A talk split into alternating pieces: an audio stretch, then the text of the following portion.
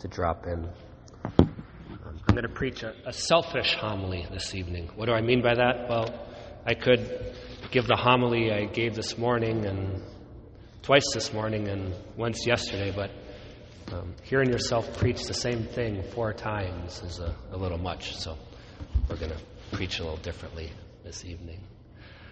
Um, I find this, this gospel passage um, very kind of commonsensical, okay? You know, these Sadducees.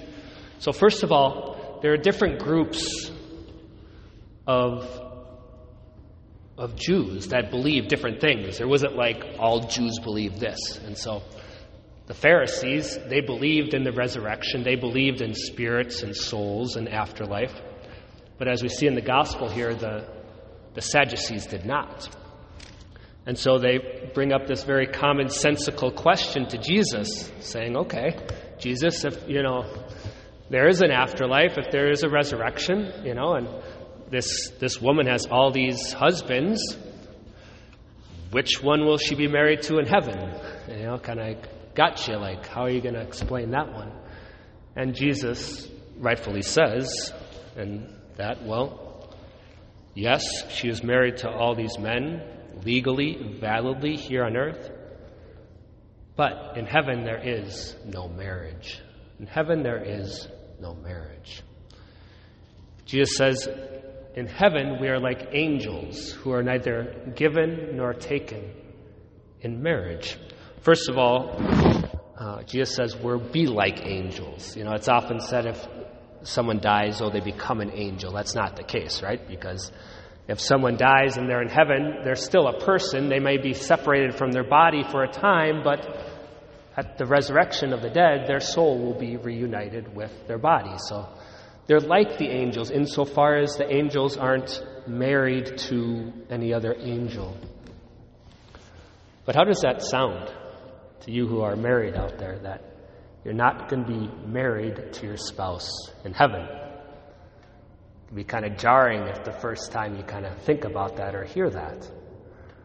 I asked my parents, you know, this uh, a couple years ago. I asked them, does it bother you that, you know, you're not going to be the, first of all, maybe wind up. I would say the reason why there's no marriage in heaven with like you and your spouse here is because the marriage in heaven is us and God. All right?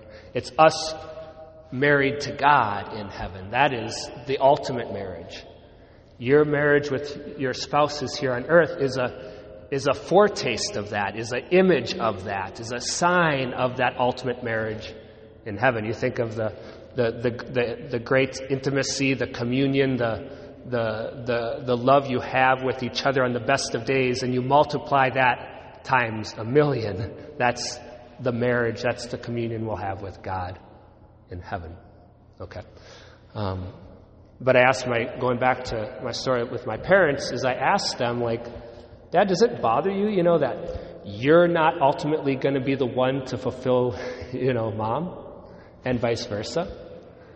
Because I think there, there's a part of us that believes that or wants to be that for our spouse, right? That, you know, in our pride, like, I will be the one to ultimately fulfill my spouse. And my parents, and their wise wisdom, 40 years married, say, well, no, not really. You know, like, they realize that n- neither of them is perfect.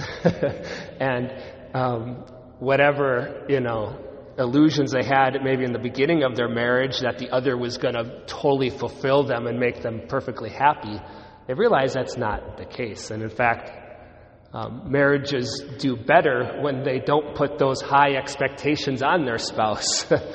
um, sometimes young people, they can think that, right? They can, if they're not thinking right, they can think like, I'm married and this person is meant to make me happy and fulfilled for all my life. And we see that's not the case.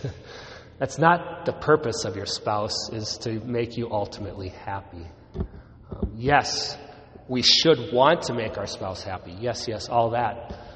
But to realize that hole that's inside of each and every one of us isn't in the shape of your spouse, it's in the shape of God. God is the one who will ultimately fulfill you. And so it's that being able to, to say, after, you know, 50, 60 years, hopefully a marriage, to say, you know, honey, I love you, and, you know, you've helped me become uh, the man that I've been. You've, you've helped me become the, the woman I've become, and, you know, we can look forward to heaven together. Um, I truly believe you'll be able to recognize your spouse. You know, they'll, they'll be, you'll be able to look back in your life and hopefully with great pleasure on your, your life and ultimately that it brought you both to heaven. But realizing in heaven, your fulfillment will be from God, not from your spouse.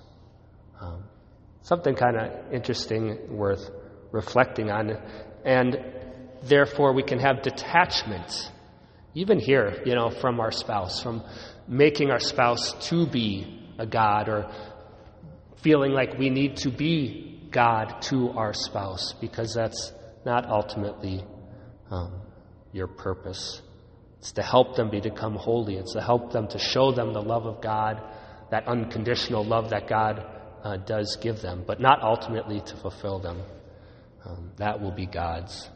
And so we pray that all our spouses, all of you, will be forever in eternity with each other, unified, but glorifying God in communion with God in that one great wedding and marriage feast of heaven.